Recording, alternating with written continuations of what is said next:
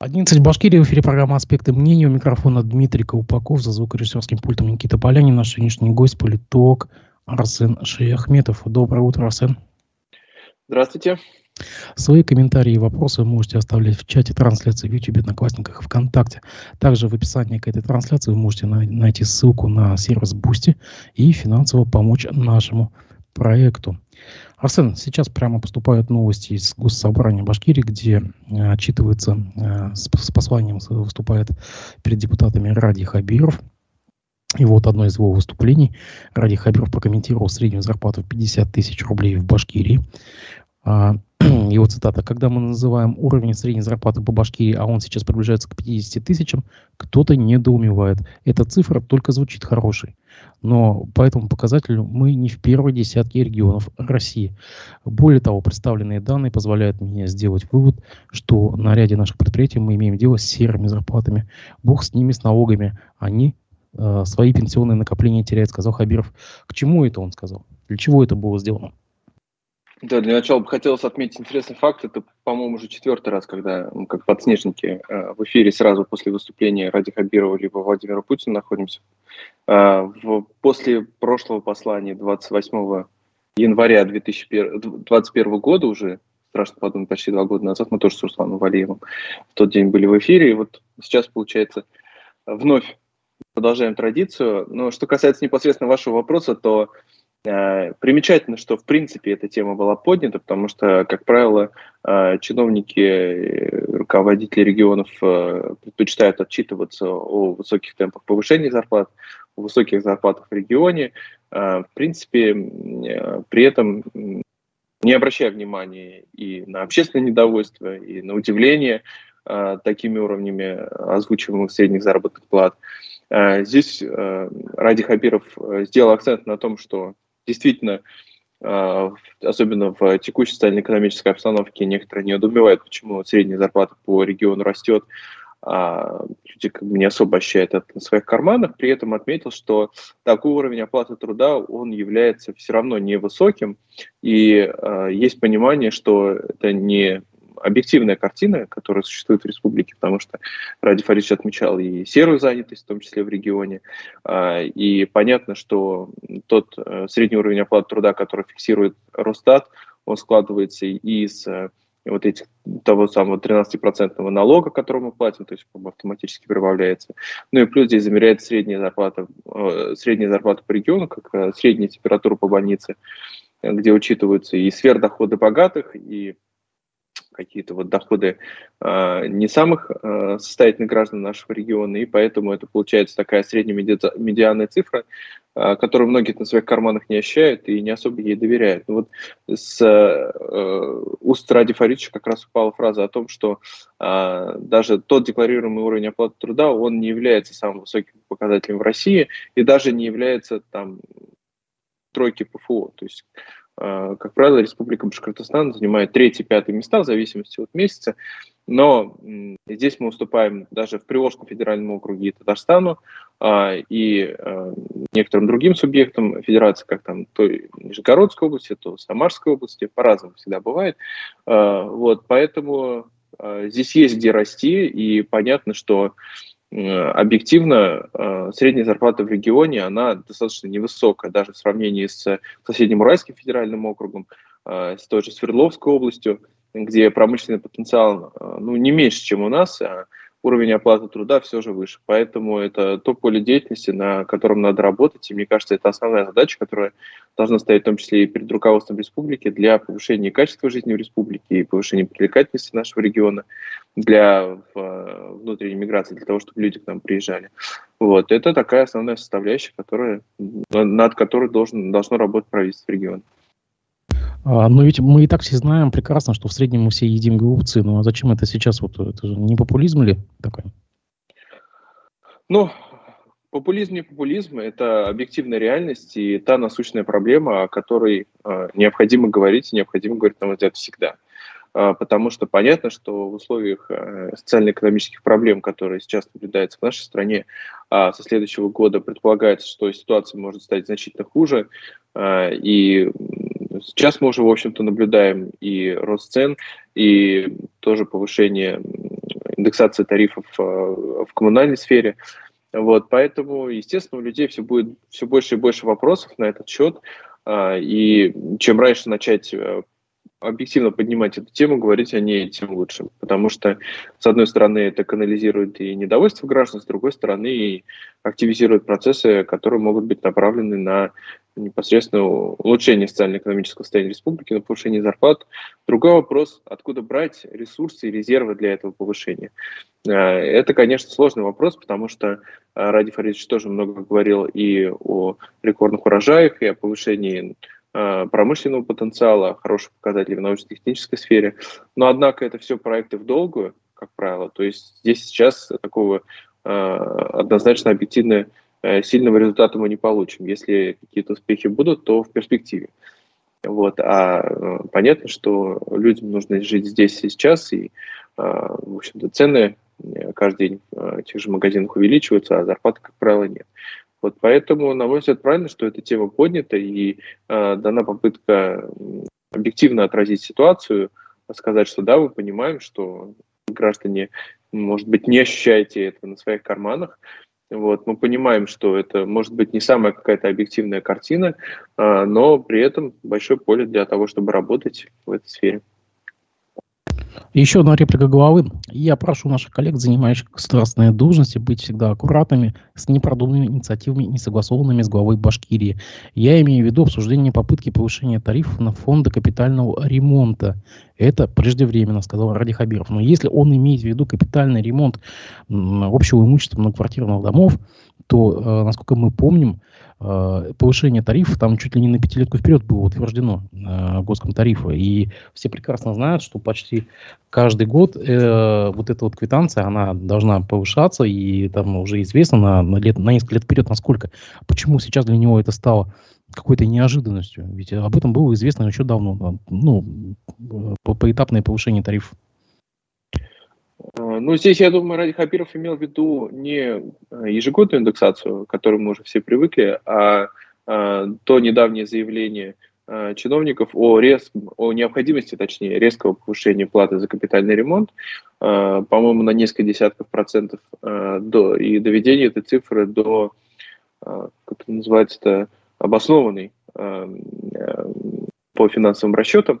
Вот, я думаю, что речь как раз-таки о том заявлении, и неудивительно, что э, заявление о повышении в несколько десятков раз, э, в несколько десятков процентов, э, конечно, сколыхнуло общественность и вызвало недовольство. И, естественно, я думаю, что если даже в какой-то степени готовили почву под подобные заявления, то, естественно, не о таком масштабном, э, не о такой масштабной форме индексации, и здесь, я думаю, как раз-таки Ради Хабиров хотел сыграть на опережение и э, предварительно успокоить народ, может быть, э, покритиковав своих чиновников непосредственно за такие, как он назвал их, непродуманные заявления. Вот здесь, я думаю, была игра на опережение, на то, чтобы людей у людей не вызывать дополнительного волнения о том, что такие меры могут быть приняты. Мы понимаем, что в текущей обстановке э, такое сильное повышение э, приведет скорее к общественному недовольству э, и возобновлению каких-то вот таких протестных настроений, которые были связаны еще совсем недавно с э, ситуацией с Баш РТС, э, нежели э, придет к какому-то позитивному консенсусу. Ну а что касается непродуманных заявлений, то, увы, э, такое встречается очень часто, и э, в общем-то, ничего удивительного в них нет. И э, те же заявления Ради Хабирова недавно о том, что желаю там тоже Европе холодной зимы, э, на мой взгляд, тоже не отражает, не, не формирует какой-то позитивный облик Ради Хабирова в глазах населения.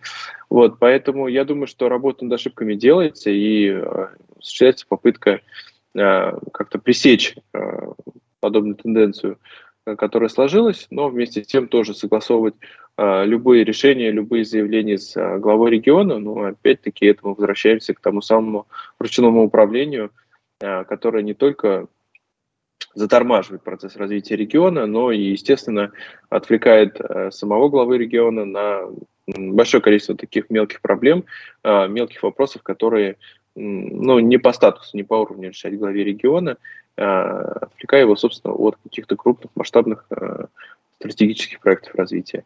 Вот, поэтому хотелось бы все-таки и от чиновников видеть э, все-таки и а, больше созидательности, и большей самостоятельности и в принятии решений, и в собственных заявлениях, и в продуманности. Я не говорю, конечно, о какой-то самоцензуре, но вместе с тем все-таки те заявления, которые осуществляются, должны делаться продуманно. 2023 год Башкирии будет годом полезных дел для малой Родины.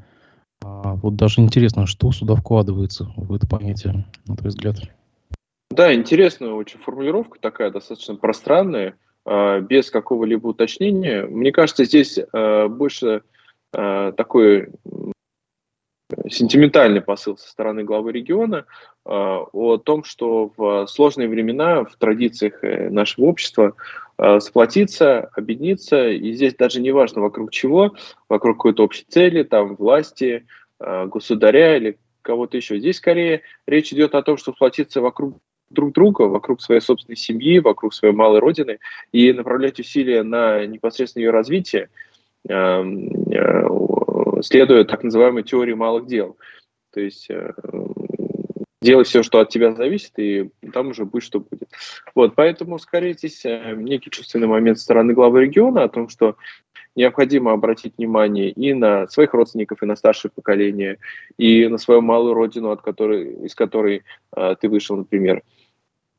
Э, и э, обратить внимание непосредственно на себя, на свой родной регион, на свою республику, там, не думать о том, что, как, допустим, отсюда поскорее уехать, э, или же строить э, свою жизнь там и видеть свое дальнейшее развитие карьеры на чужбине, а подумать, как ты здесь можешь быть э, полезен, как ты можешь здесь реализоваться. Думаю, общий посыл такой, а, вот, но э, опять-таки на уровне декларации это все, конечно, красиво звучит, э, но а, все прекрасно понимают о том, что а, в нынешних социально-экономических условиях конечно, все больше и больше людей могут задумываться о том, чтобы там, переезжать куда-то, и, может быть, за пределы города, за пределы региона, за пределы страны. И это нормально, потому что каждый ищет для себя куда там, более комфортные условия для жизни, для своей семьи, для самореализации. И в этом плане необходимо, конечно, выдерживать условия конкуренции.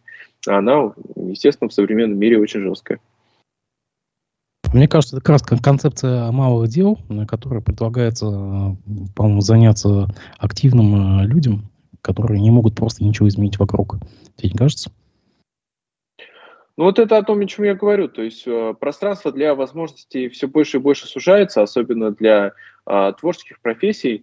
Э, мы понимаем, что в э, той же научно-технической сфере э, сегодня декларируются большие проекты по развитию Э, посредством тех же кампусов по созданию научно-образовательных центров, там, по выделению грантов молодым ученым, и не только молодым ученым. Э, но все это такие крупные мегапроекты, конечно, которые адаптированы под и крупные структуры, и под большие задачи. Естественно, их будет выполнять так или иначе ограниченный круг и лиц, и организаций. А, и даже те федеральные гранты, которые, например, существуют а, в той же научной сфере, если раньше этих фондов было несколько, то сейчас остался один, и такие гранты могут получить э, либо там, а, ведущие университеты и ученые из Москвы, либо крупнейшие в регионах, какие-то такие более мелкие коллективы, конечно, не в состоянии даже по каким-то требованиям э, минимальным пройти по для того, чтобы подать заявку на эти гранты. Поэтому, конечно, для большого количества людей возможности сужаются, возможности и для карьерной реализации, потому что крупные предприятия испытывают такие же проблемы. Мелкий, э, средний бизнес, он, естественно, ощущает, как правило, на себе всю тяжесть экономической ситуации в моменте. Вот, поэтому э, люди задумаются либо о том, чтобы менять сферу деятельности, либо о том, чтобы заниматься тем, чем они привыкли заниматься, но где-то в другом месте. И это касается не только Республики Башкортостан. В общем, такая ситуация наблюдается по всей стране, потому что из э, периферии люди едут в центр, из центра э, люди уезжают за рубеж, но при этом мы видим, что большинство остается, верит в страну, питает надежды, опирается на свои собственные силы, где-то в чем-то там жертвы уступая, но стараются, пытаются.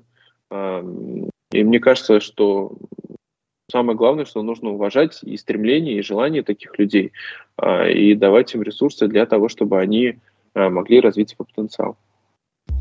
Я призываю наших зрителей а, комментировать, задавать вопросы, общаться в чате, ставить лайки, делиться трансляциями.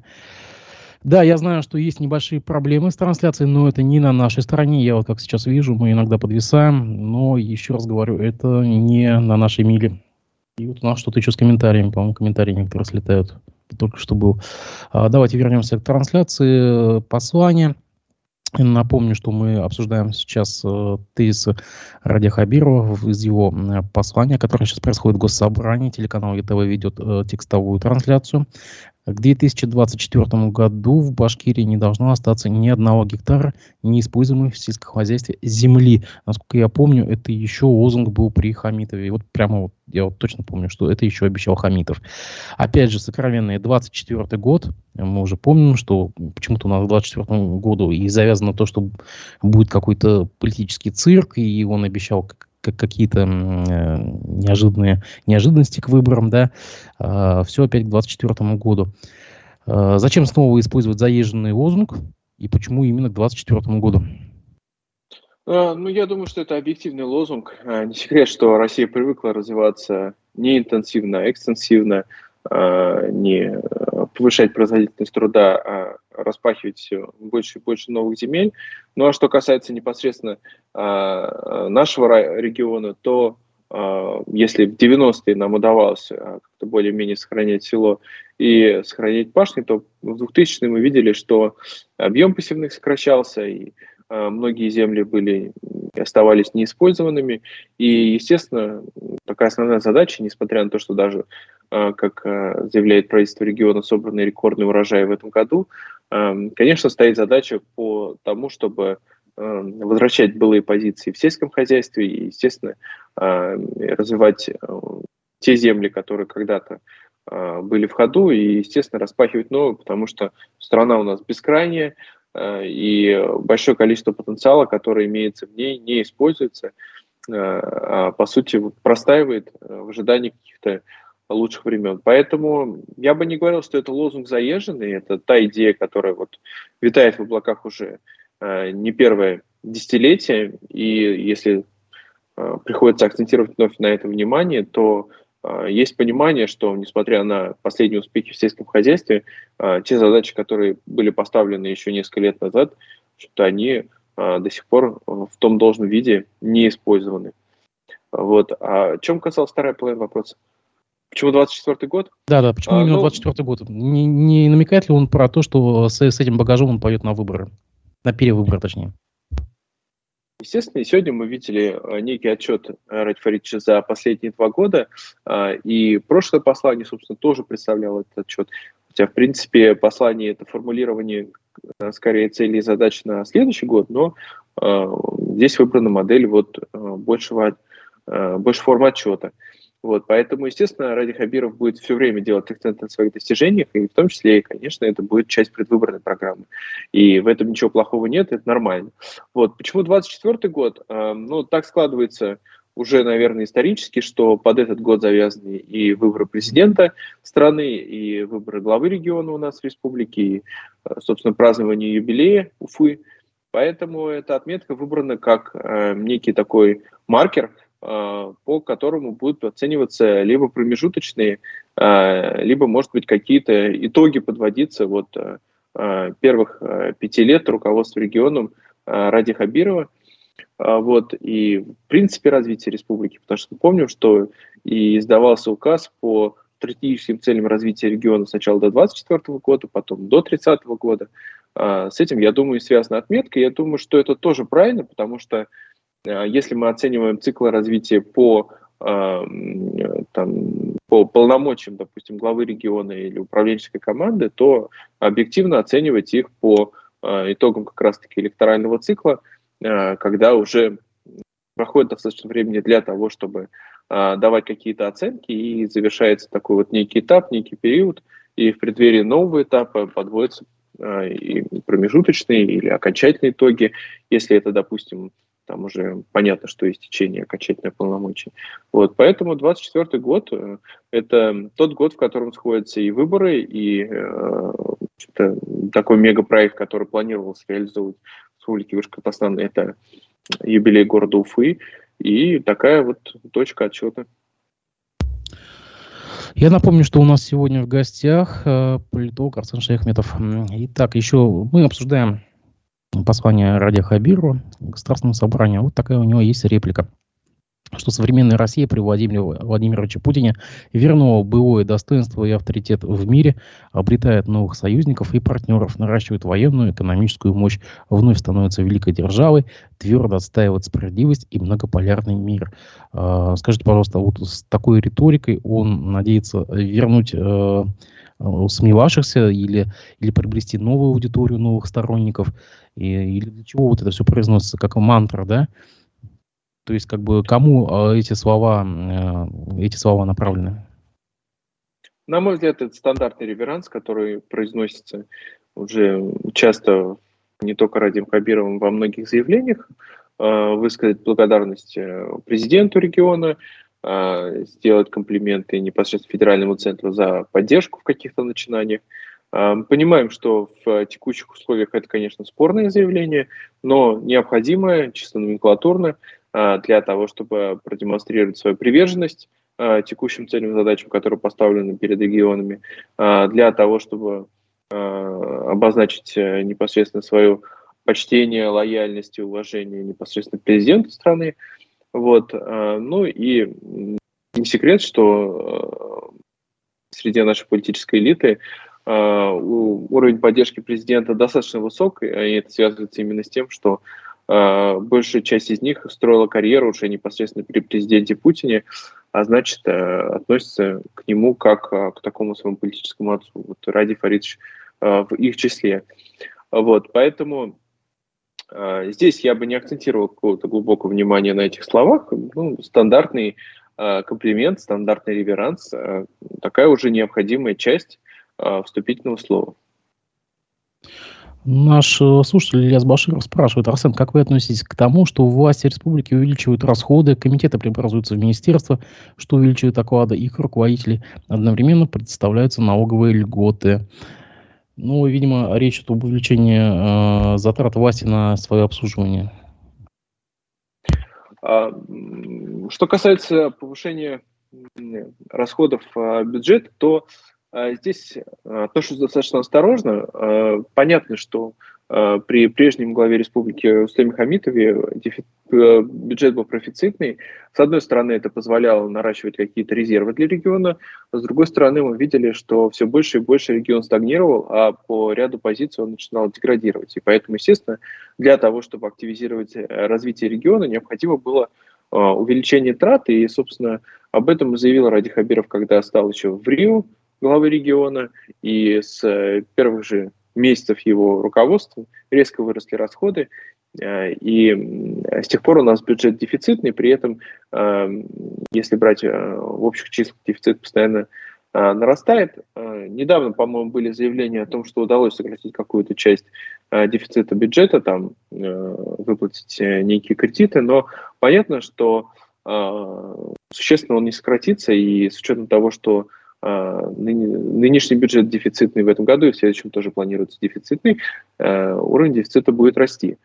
А, вот. Это объективная реальность в условиях того, что для развития необходимо наращивать расходы, и пока что долговая нагрузка региона позволяет нам достаточно безболезненно проходить этот этап, и в принципе дефицитный бюджет это не какое-то проклятие для бюджета региона, это вполне нормальная ситуация, с учетом того, если этот дефицит держится в каких-то рамках, и, естественно, он а, не угрожает, а, например, а, не препятствует региону выплачивать какие-то свои долговые обязательства. Мы видим, что Республика Башкортостан делает это стабильно, и, собственно, рейтинг кредитоспособности у нее тоже а, в, на уровне Российской Федерации в общем-то, самый высокий, поэтому В этом плане я считаю, что все нормально, и даже такой существенный дефицит бюджета не является пока что ни преградой, ни угрозой для развития региона.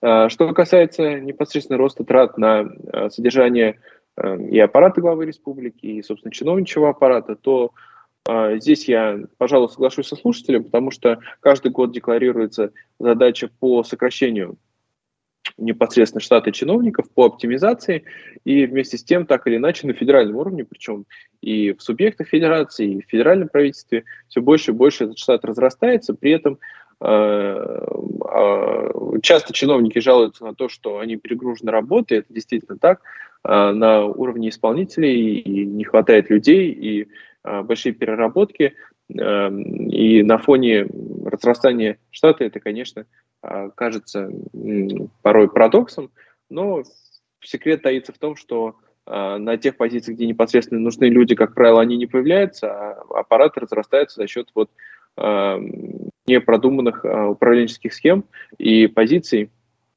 создания каких-либо дублирующих функций, бесконечного количества советников – и так далее. Вот. А, и расходы на содержание аппарата и главы региона, и, в общем-то, непосредственно всего чиновничьего аппарата у нас в республике достаточно высокие.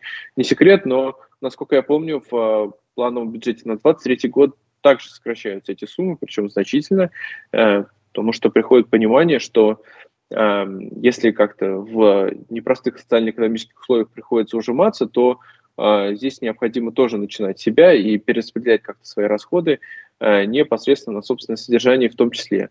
Что касается переименования а, госорганов из госкомитетов в министерство, то здесь скорее речь идет не об увеличении финансирования, об изменении просто статуса восприятия и тех полномочий, которые заключаются в функциях этих э, государственных органов власти, какой-то существенной разницы на самом деле между э, Государственным комитетом и министерством э, нет. Министерство считается более статусным, более престижным, выполняет большее количество функционала, поэтому здесь, я думаю, скорее имиджевый момент, нежели связанный с каким-либо выделением финансирования. Потому что, собственно, на необходимые задачи постоянно увеличивается штат, выделяются соответствующие средства, и это не зависит от э, наименования данного органа исполнительной власти.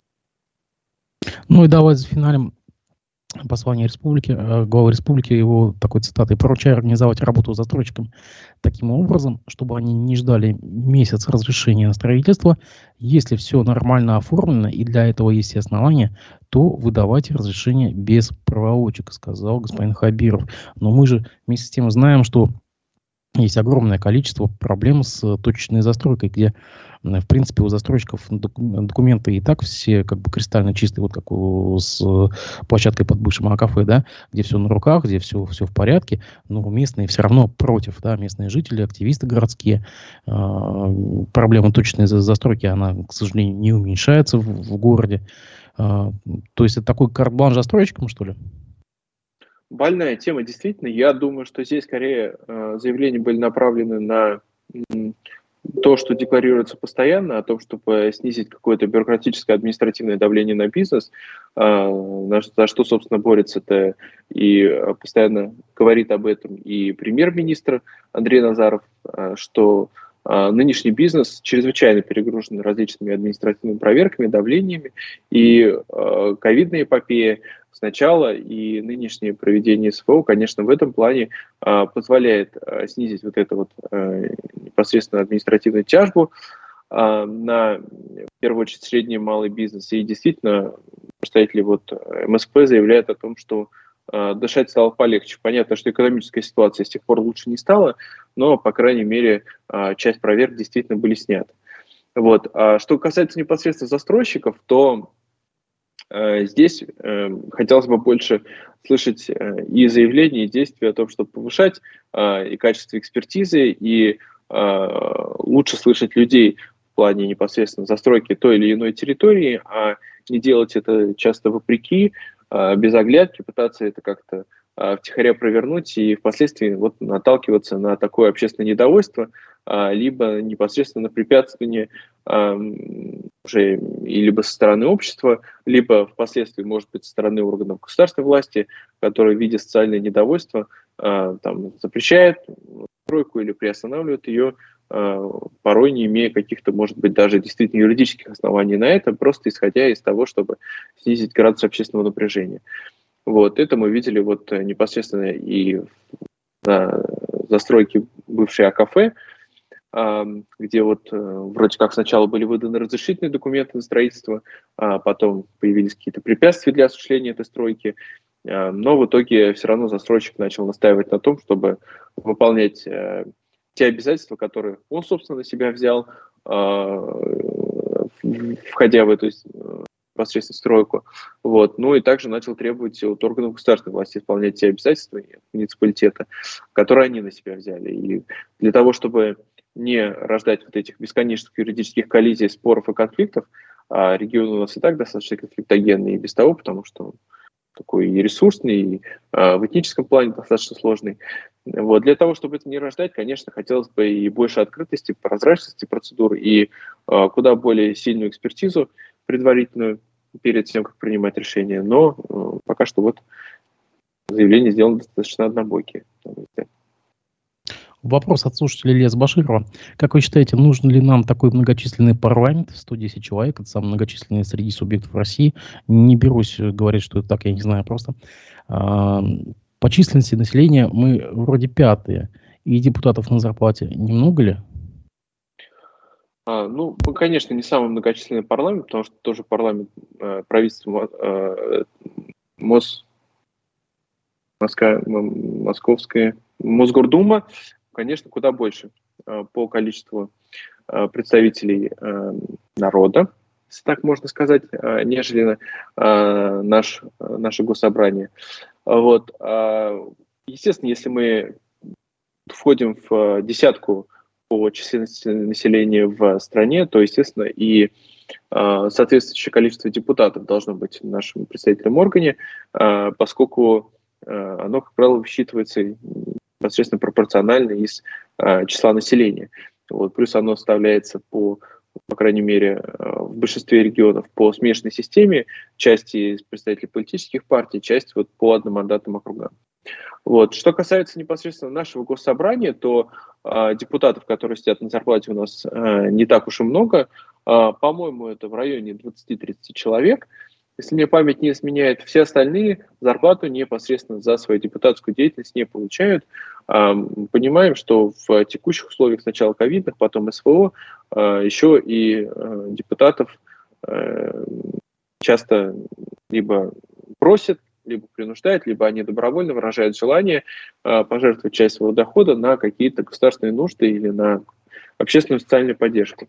Поэтому в этом плане, с точки зрения экономики, содержание депутатского корпуса, в принципе, администрация региона представляет не такую большую сумму, но стоит отметить, что да, действительно, э, за последние несколько лет э, численность депутатов э, Госсобрания который получает зарплату, оно растет. Это да. Год там по одному, по два человека, но увеличивается. Вот, но статус депутата, если он э, даже выполняет свои функции на общественных началах, конечно, позволяет ему э, получать и дополнительные преференции в своей там, непосредственно экономической деятельности, потому что мы помним, что это большинство представляет собой и крупных застройщиков, и представители крупного бизнеса, поэтому, конечно, статус депутата э, дает им определенные преференции, которые они впоследствии уже э, при ведении бизнеса конвертируют э, в материальный измеримый результат. Призываю вас всех ставить лайки, комментировать, задавать вопросы нашему спикеру, а также делиться трансляциями трансляциями в YouTube, Одноклассниках и ВКонтакте. Давай перейдем к текущей повестке. Э, новость прошлой недели. Мурзагулов признан иноагентом. Речь идет о бывшем э, экс-председателе Общественной палаты Республики Ростиславе Мурзагулове. Он просил э, Минюст, точнее не, не так, он направил в Верховный суд России иск о том, чтобы э, Минюст признал его иностранным агентом, его услышали и дали ему это звание. Э, как думаешь, только потому, что он попросил или так звезды сошлись? то мне кажется, здесь какого-то предмета для обсуждения нет. Человек уже открыто на этом хайпил и, собственно, строил свой пиар на том, чтобы его признали побыстрее иностранным агентом. Вот, э, поэтому, собственно, естественно, а, та публичная история, которая была с э, отправкой заявления, она сыграла, я думаю, ключевую роль. И так или иначе это бы случилось, но случилось это именно сейчас, а, и триггером этому стало непосредственно его собственное желание, которое он проявил. А так, на мой взгляд, собственно, статус иноагента для человека это скорее и ограничения в правах, и дополнительные неудобства и репутационные потери. Вот, поэтому э, как-то хайпить на этом, э, стремиться побыстрее его получить, на мой взгляд, э, достаточно неуместная позиция и неуважительная по отношению к тем людям, э, которые практически в еженедельном формате получают этот статус. Но э, мы знаем Ростислава Равкатовича как э, любителя подобных э, перформансов, э, таких порой скандальных, порой противоречивых. Вот, поэтому свое шоу на этом сделал, статус он получил. Ну, наверное, теперь будет какое-то новое шоу формировать. Но смотри, также Алла Пугачева просила тоже Минюст дать ей, э, дать ей иноагента, но ей навстречу не пошли, а его вот уважили без очереди. Как же так? Почему Пугачеву тогда не дали? Ну, понятно, что у нее была семейная история, и статус и уровень влияния Пугачевой для российского общества, несмотря на то, что очень многие стали они негативно отзываться после того, как она э, уехала из страны, и в том числе и среды ее бывших фанатов, и социология тоже показывает изменение отношения к ней, э, все-таки ее статус и понимание того, что какую-то такую активную политическую деятельность она не ведет, и если она даже высказывается в публичном пространстве, то э, делает это она не с целью завоевания каких-то там политических очков, позиций, не для того, чтобы впоследствии идти в политику, э, а ну, исходя из своей такой человеческой позиции, э, вот, исходя из тех э, репутационных ресурсов, которые она имеет. Вот. Э, у Ростислава Мурзагулова совсем другая, конечно, история.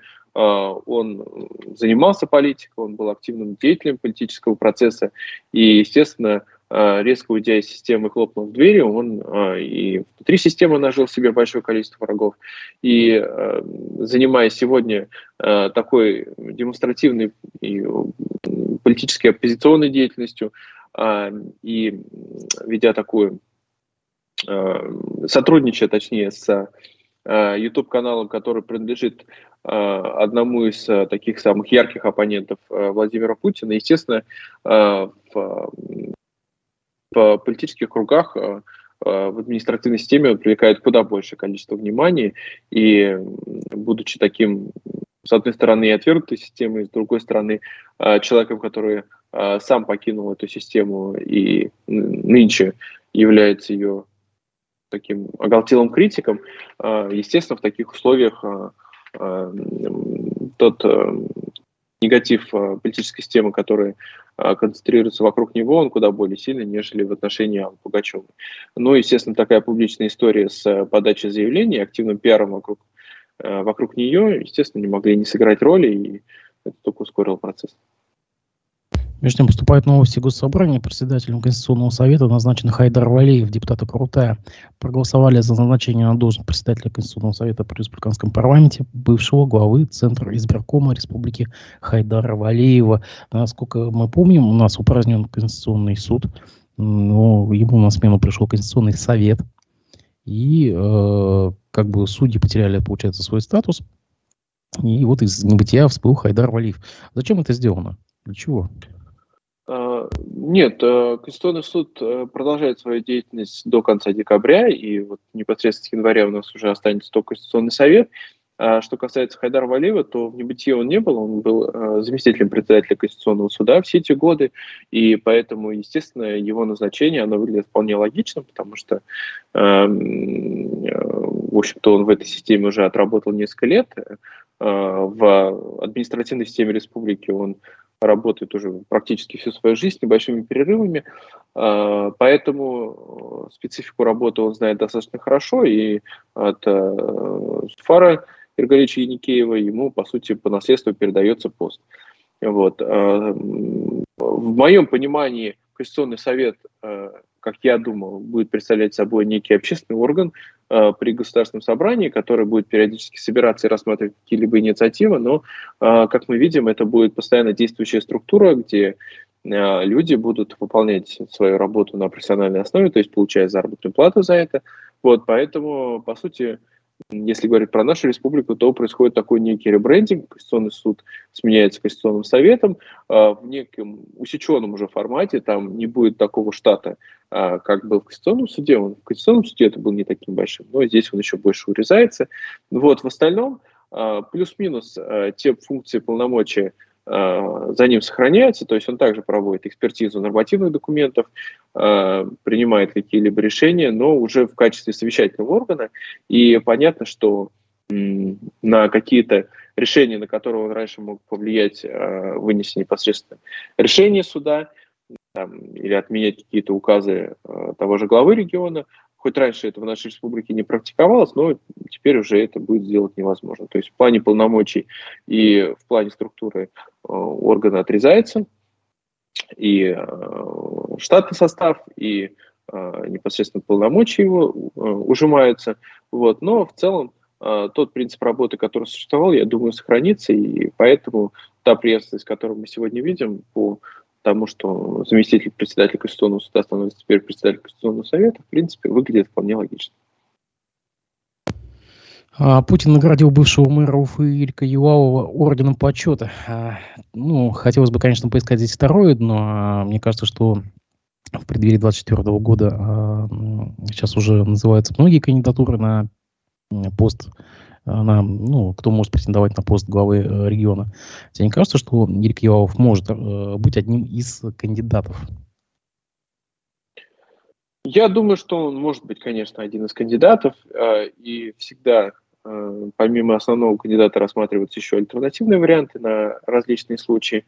Но вместе с тем, пока что перспективы того, что Ради Хабиров может не пойти на выборы 2024 года, на мой взгляд, являются минимальными. Вот, а, скорее всего, именно он будет основным кандидатом и через два года. А, для этого, ну, чтобы этого не произошло, должны случиться какие-то такие экстраординарные обстоятельства. Например, Ради Хабиров может получить, если только назначение в какое-либо другое э, место, вот, но, как он сам говорит, пока что таких предложений не поступало, и он готов отработать в республике э, весь, э, э весь десятилетний срок. Вот, поэтому здесь я бы не искал никакого двойного дна. Это стандартная процедура, которая особенно в канун каких-либо праздников, либо подведения итогов года часто происходит. Чиновников высшего ранга э, часто награждают какими-либо государственными наградами, поэтому стандартная процедура, э, которую произошла бы не сейчас, так через месяц, какая разница. Между тем, чиновник, ответственного за закупку писательных елок в Башкирии, отправили под домашний арест, сообщает портал УФА-1. Э, Советский Райсуд отправил под домашний арест Алексея Аглисламова, бывшего директора ГКУ хозяйственного управления при управлении делами администрации главы Башкирии. Я напомню, что речь идет о закупке э, пиксельных елок на сумму 115 миллионов рублей у единственного поставщика подмосковного Clearwriter Rus.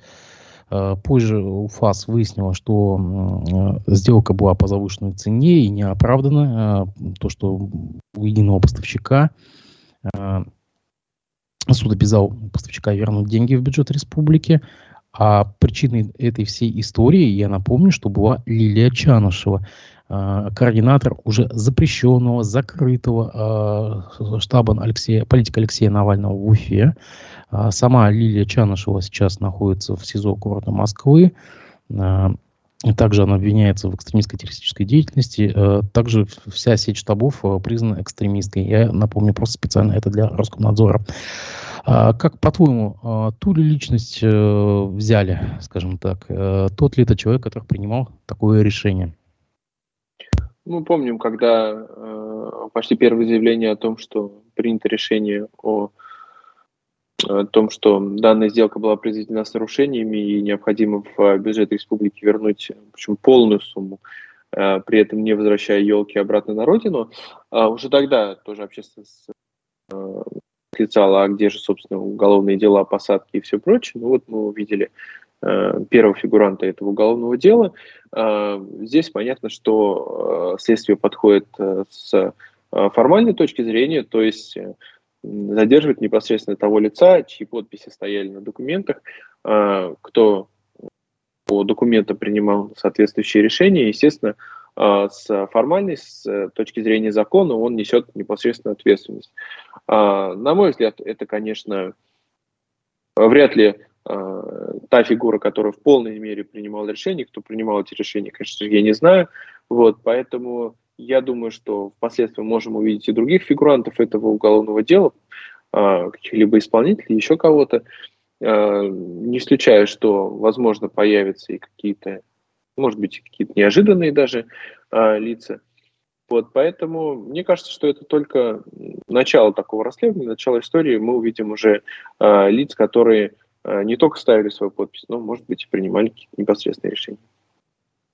Ну, ты думаешь, делу дадут ход? Ведь мы видели прекрасно, э, как многие дела рассыпались просто уже и в суде, и годами фризятся, и ни к чему не, не приводят но они могут э, замораживаться, годами рассматриваться и рассыпаться, но вместе с тем они же заводились, и конкретные лица тоже брались по сторонам. А, в том числе вот э, два министра у нас до сих пор находятся, по под домашним арестом.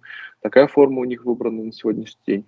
Вот, но это тоже в том числе и а, некая форма самозащиты со стороны политической системы, когда а, в рамках предварительного следствия человек долго находится а, и его дело рассматривается, но это ускоряет его, сокращает его возможный срок дальнейшего пребывания в местах заключения.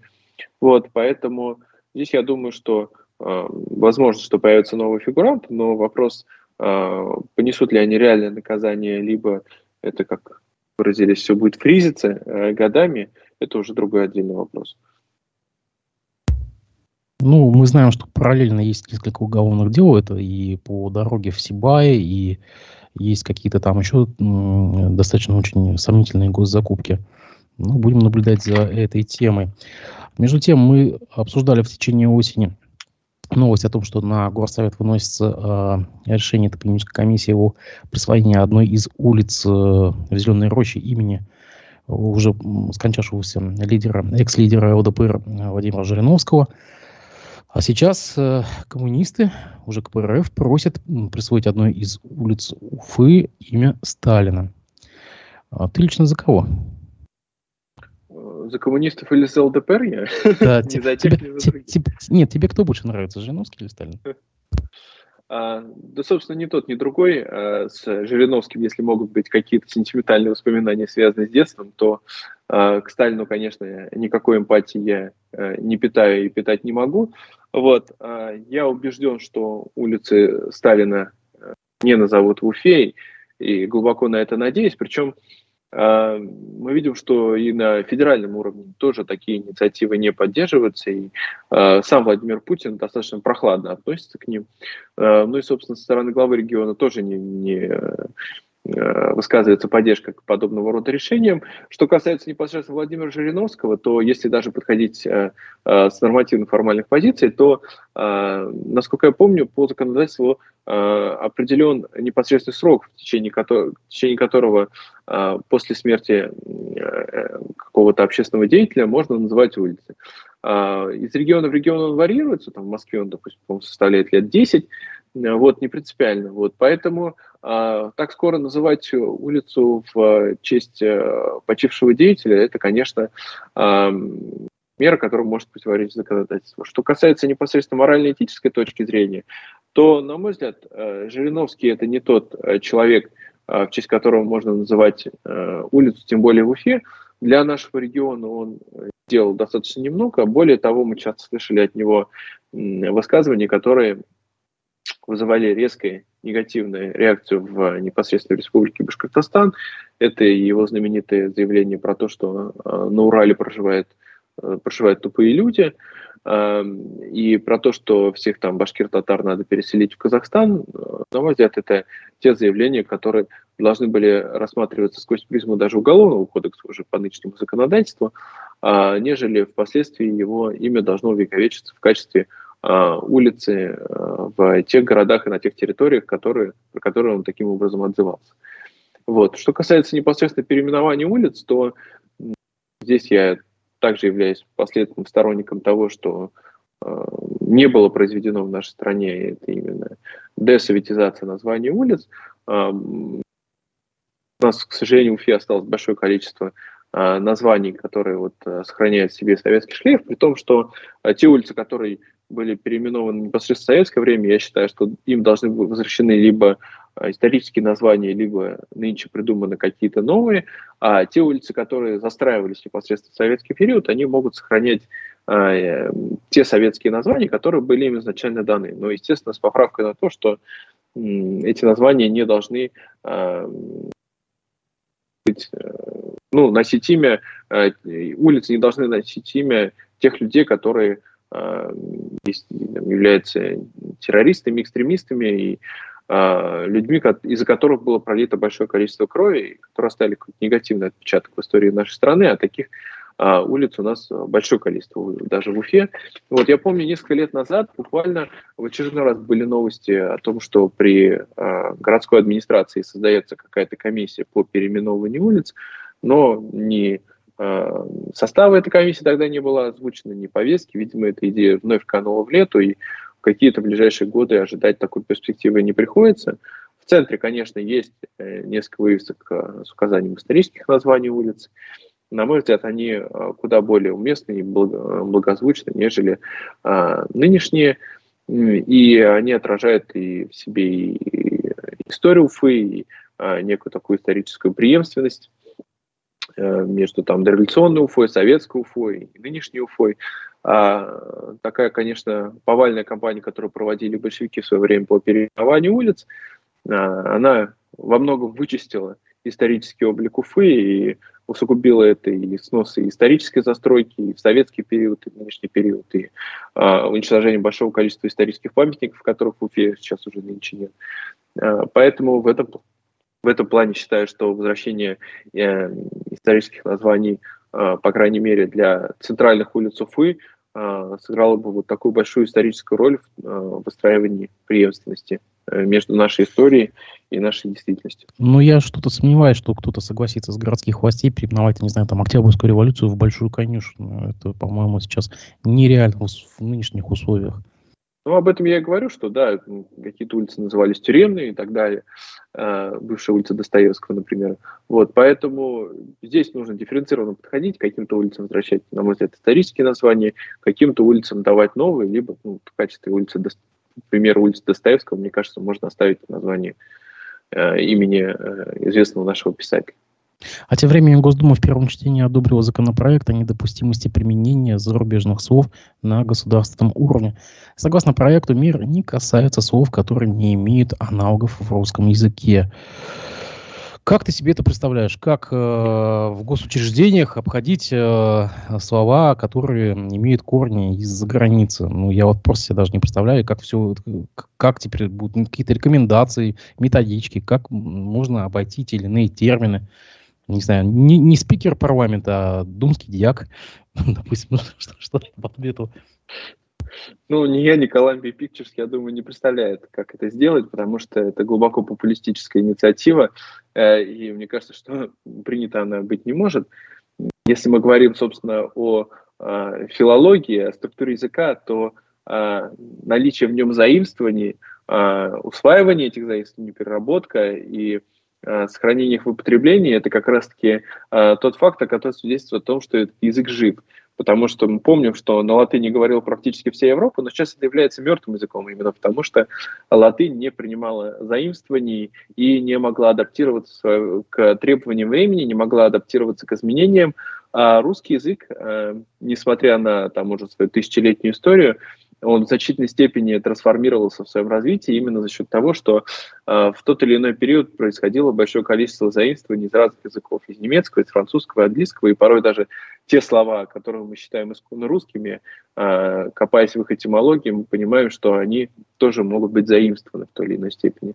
Сравнивая нынешний русский язык с древнеславянским, мы видим, насколько русский язык далеко от него ушел, и э, даже тот же там украинский, белорусский или польский язык, куда более близок к древнеславянскому, нежели современный русский. Это как раз-таки произошло за счет заимствований. Сегодня мы говорим на этом языке, и э, ничего плохого мы в нем не видим, мы его считаем великим, могучим и э, языком Пушкина называем, несмотря на то, что в нем уже сейчас чрезвычайно большое количество заимствований. И именно это, повторюсь, свидетельствует о том, что этот язык жив, э, адаптивен и в будущем будет распространяться как один из мировых языков.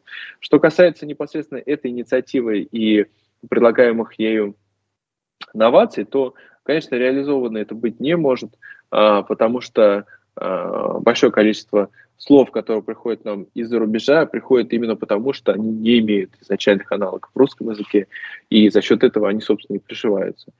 А, я думаю, что эта инициатива в первую очередь направлена в отношении тех слов и речевых оборотов, которые вроде как дублируют уже то, что так присутствует в русском языке, потому что, например, э, ну вот из того, что мне близко, раньше мы называли научные мероприятия там круглыми столами, конференциями, то сейчас тоже большое количество терминов появилось. Это и форсайт-сессии, и панельные сессии, и Э, спичи и все прочее. И, конечно, э, в таком обилии нагромождения терминов разобраться порой сложно, чем одна форма отличается от другой.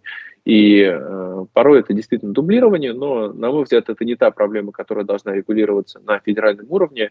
Удивительное свойство языка заключается как раз-таки в том, что в течение времени он сам отбирает, какие слова ему оставить в своем обиходе, какие, наоборот, отбросить. И понятно, что если какой-то какой термин э, становится популярным в определенный момент, как, например, э, тоже одно время говорили вместо там, исследования э, research, понятно, что это достаточно сложное слово для русского языка, для того, чтобы употреблять его в обиходе, и оно уже сейчас мы видим, насколько оно отпало даже из профессиональной тусовки, и снова начали употреблять прежние формы, поэтому я думаю, что язык разберется сам, и люди сами могут отрегулировать свою форму общения.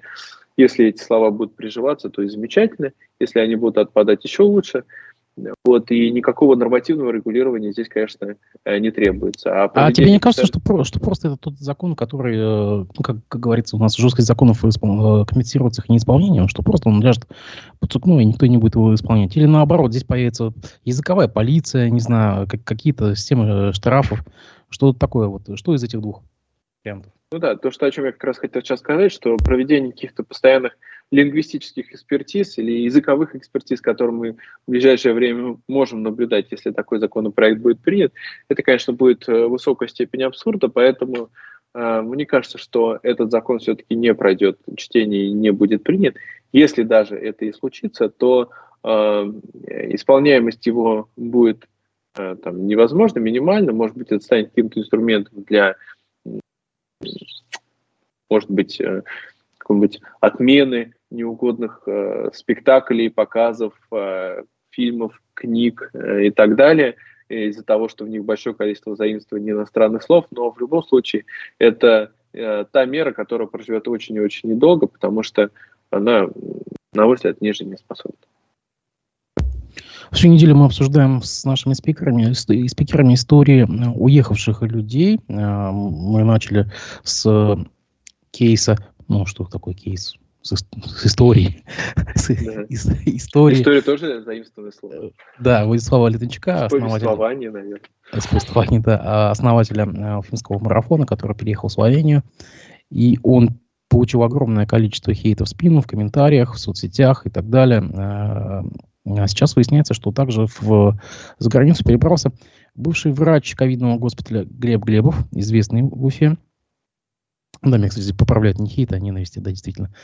А, который был героем а, русской весны на Донбассе, который а, а, был проводник, информационным проводником в мире ковида во время пандемии и снискал как бы славу и уважение среди обычных людей, он тоже уехал и тоже получил в спину вот этот вот э, вал ненависти.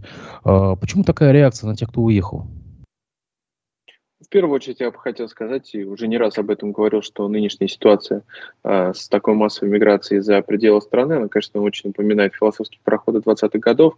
И, на мой взгляд, это очень э, трагическая ситуация для нашей страны, потому что в очередной раз мы теряем самое дорогое, что у нас есть, это человеческий капитал, это мы, потому что э, не секрет, что уезжают э, не последние люди в нашей стране, в первую очередь э, творческая интеллигенция, это люди достаточно состоятельные, либо э, зная, обладающие ресурсами для того, чтобы производить добавочный продукт в экономике.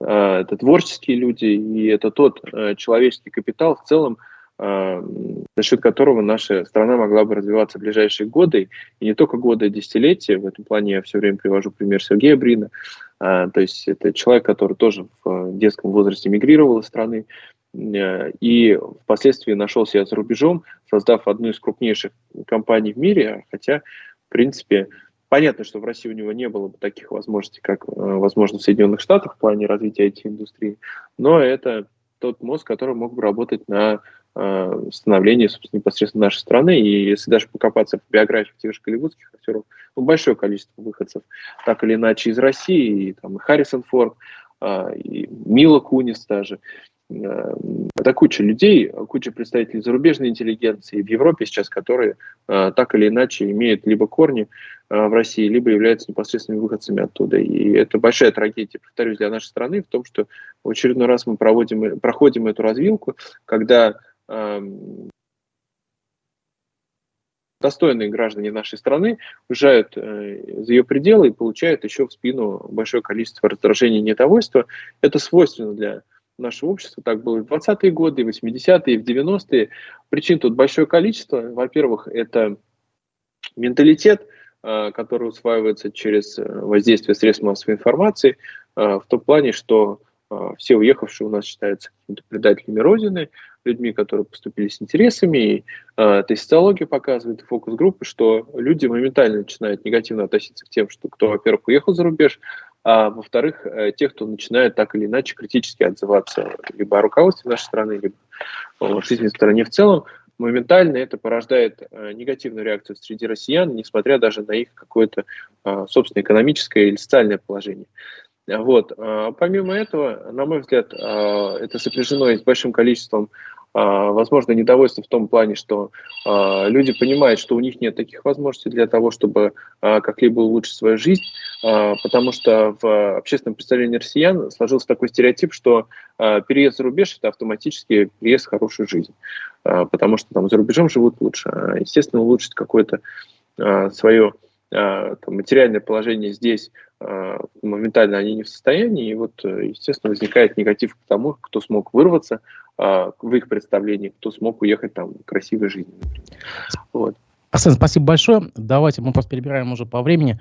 Спасибо. Я благодарю за а, то, что есть была возможность выйти в эфир. Надеюсь, увидимся еще до конца года. Спасибо вам большое. Всего доброго. На связи. До свидания. До свидания.